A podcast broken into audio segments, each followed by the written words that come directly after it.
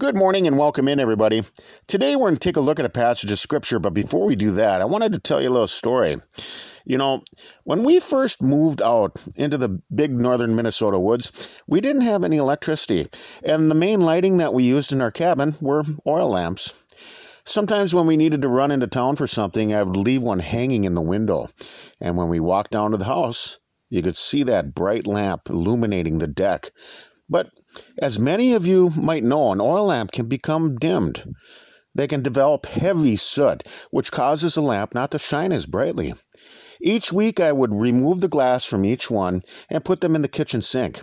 And with a little bit of soap, I'd wash off all the dirt and grime that had developed during their usage. As soon as all the imperfections were removed, I would light the lamp again and hang up that perfectly bright light in the kitchen. And this reminds me of the Christian life. In order for our lights to shine brightly, our imperfections need to be removed until all that is left is perfection. Hebrews 6, verse 1 says, Therefore, leaving the principles of the doctrine of Christ, let us go on unto perfection, not laying again the foundation of repentance from dead works and of faith toward God. The calling of a Christian is to move on unto perfection. You know, each of us are sinners who have come short of the glory of God, but God calls all men everywhere to repent. We have to change our imperfections by completely submitting to the will of God. As I've always said, the Christian life requires effort on your part. You have to make faithful decisions based upon the teachings of Christ. Applying them to your daily life will cause you to conform from the error of your ways. And it's a process of purification and sanctification, which is required if one expects to enter into eternal life.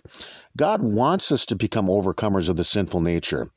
To do this, we have to turn away from sinful living to the truth. We must reject the things of darkness and open our eyes to the light.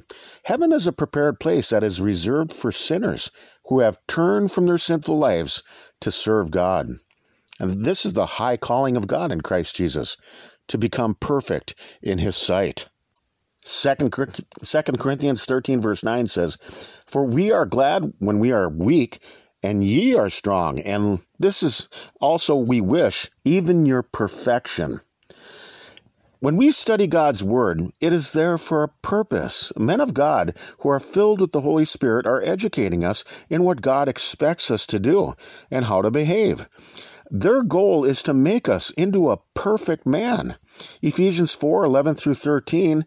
And he gave some apostles, and some prophets, and some evangelists, and some pastors and teachers for the perfecting of the saints, for the work of the ministry, for the edifying of the body of Christ, till we all come in the unity of the faith and of the knowledge of the Son of God, unto a perfect man, under the measure of the stature of the fullness of Christ.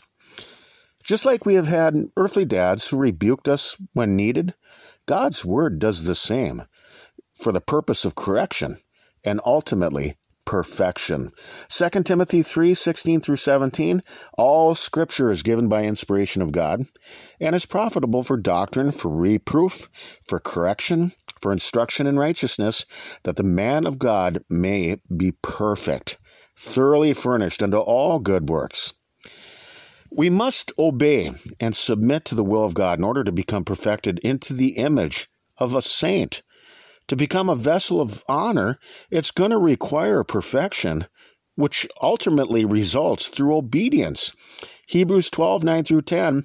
Furthermore, we have had fathers of our flesh, which corrected us, and we gave them reverence. Shall we not much rather be in subjection unto the Father of spirits and live?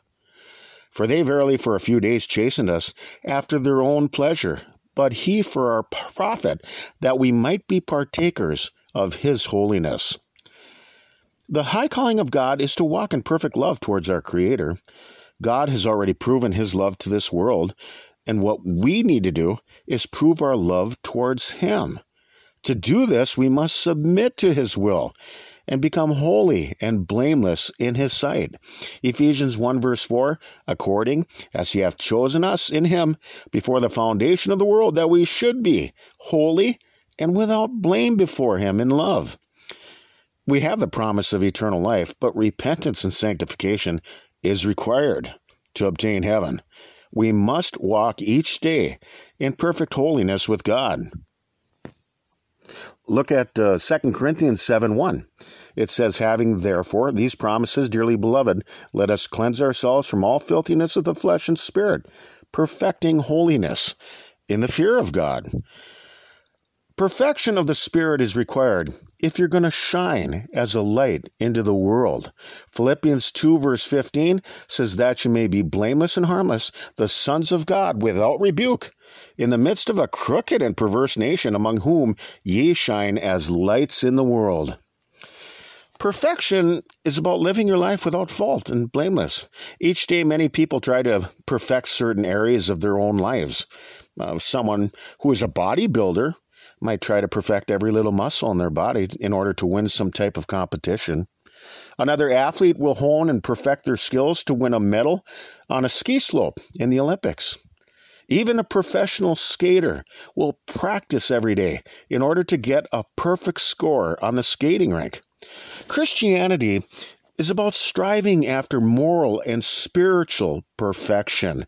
In order to obtain heaven, we must repent and do the will of God from our hearts, correcting the things that are wrong so that we can receive the final prize of eternal life. I mean, after all, the apostle taught that he that doeth the will of God abideth forever. How much do you want eternal life? Are you perfecting the wrongs and walking in the truth? Perfection is being free from any flaw or defect. It is impeccable and irreproachable. This is what the apostles wanted from the church. Perfection. 2 Corinthians 13:11 says, "Finally, brethren, farewell. Be perfect. Be of good comfort. Be of one mind, live in peace, and the God of love and peace shall be with you." We can attain perfection in our lives through the power of the Holy Spirit. We must believe the truth of God's Word and rid ourselves of sinful living. We must separate ourselves from the things that displease Him and move on into perfection. This is God's will for each of us faith, faith sanctification, mortification of the flesh unto a perfect man. Unless you cleanse your own hearts from all of their imperfections, your lights will never shine perfectly. And this is a lesson that I learned years ago whenever I cleaned my oil lamps. So let's think about these things for right now. We can be found on your web browser by searching TLK JBC, where you can find our diaries distributed through various platforms. We're not associated nor affiliated with any other religious groups, and you can get our entire podcast feeds directly along with transcripts at tlkjbc.com. Or I suppose that you could find us somewhere up here in the great northern Minnesota woods. Peace to you all, and Lord willing, we'll talk with you some more tomorrow. Till then, bye bye, everybody.